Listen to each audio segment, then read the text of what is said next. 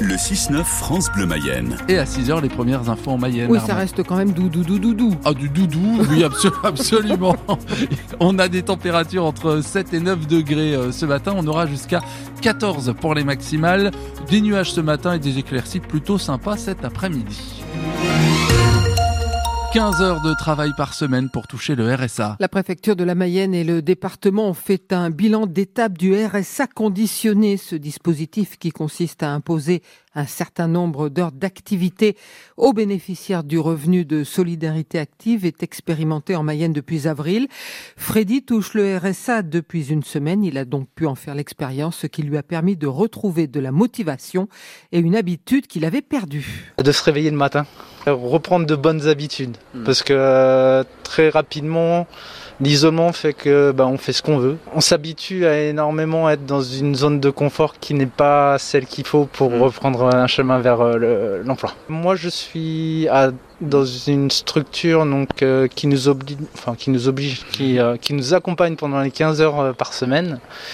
Et bah, cette reprise d'activité, franchement, pour l'instant, je suis qu'à une semaine, donc on peut pas avoir beaucoup de recul, mais c'est déjà bénéfique pour moi en tout cas. Le nombre de départements où l'obtention du RSA sera conditionnée à 15 heures d'activité euh, va passer de 18 à 47 d'ici la fin du mois. En Mayenne, 687 personnes concernées. Le RSA est versé par les caisses d'allocation familiale. 607 euros par mois pour une personne seule, 911 pour un couple sans enfant. Cinq villes dirigées par des maires écologistes ou socialistes lancent une action en justice contre l'État. Ces élus dénonce le manque de moyens mis à disposition par le gouvernement pour l'hébergement d'urgence de sans-abri.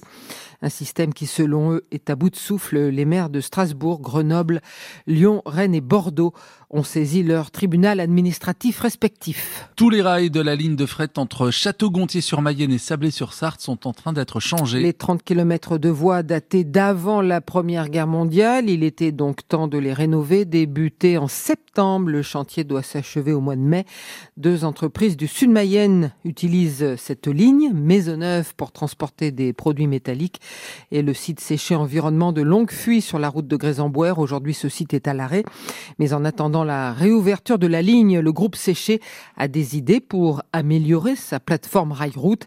Christophe Chabanex est directeur de la chaîne logistique. Le projet, c'est de rallonger nos voies en parallèle de la rénovation qui se fait sur euh, la ligne Sablé-sur-Sarthe Château-Gontier de façon à permettre des développements au niveau des infrastructures et notamment permettre à d'autres entreprises euh, mayennaises et, même en dehors de la Mayenne de faire du transport multimodal en bénéficiant des infrastructures que nous aurons mises en place. On a un site qui dispose de pas mal de place pour permettre à d'autres entreprises potentiellement de s'implanter un peu plus loin sur le site. Donc ça peut être des zones de stockage, ça peut être euh, des zones de transit. Pour l'instant, il n'y a pas de projet concret, mais euh, en fait, cette rénovation est là pour créer des opportunités.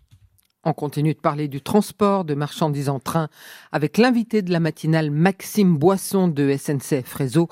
Rendez-vous 8h moins le quart. Après la visite d'Édouard Philippe cette semaine dans notre département, celle de Stanislas Guérini ce vendredi, le ministre de la Transformation et de la Fonction publique vient visiter l'espace France Service d'Andouillé près de la Val-un-Lieu équipé d'un dispositif de recueil d'empreintes. Ils avaient notamment brûlé le McDonald's de Laval. Deux jeunes de 20 et 22 ans condamnés pour avoir participé aux émeutes urbaines qui ont secoué le quartier Saint-Nicolas en juin dernier 18 mois avec sursis pour le premier, 36 mois, dont 18 mois ferme pour le second, qui est déjà en prison pour d'autres faits. Deux autres jeunes, dont un mineur, avaient également été interpellés. Ils sont ressortis libres du tribunal pour désengorger les gendarmeries et les commissariats. Emmanuel Macron veut généraliser l'usage de la visio-plainte. L'idée est assez simple. Il s'agit de déposer plainte en visio avec de l'autre côté de l'écran un policier ou un gendarme. Ça évite un déplacement. La police et la gendarmerie de la Sarthe expérimentent ce dispositif positif depuis le mois d'octobre au Mans François Breton. 14h15, Emmanuel, le responsable des plaintes au commissariat, enfile son casque et se connecte au logiciel de visioconférence. En face de lui, une mère de famille apparaît à l'écran. C'est bon, vous m'entendez bien? D'accord, ça marche. Quel est le motif de votre déclaration? Elle vient porter plainte pour un vol dans sa voiture. Vers 17h30, hein, vous avez stationné le véhicule, c'est ça? Et donc vous me dites, en voulant le reprendre samedi, j'ai remarqué. Alors, c'est quelle petite vitre qui a été cassée? Emmanuel rédige le PV et le fait relire par la plaignante. En une demi-heure, la procédure est bouclée. La mère de famille peut continuer ses démarches auprès des assurances. Elle s'est facilité la vie pour le capitaine Sébastien Graffin, adjoint au chef d'état-major de la police de la Sarthe. Si elle était partie de chez elle, elle aurait mis du temps à trouver une place autour du commissariat. Elle aurait dû attendre euh, que son tour vienne pour le dépôt de plainte.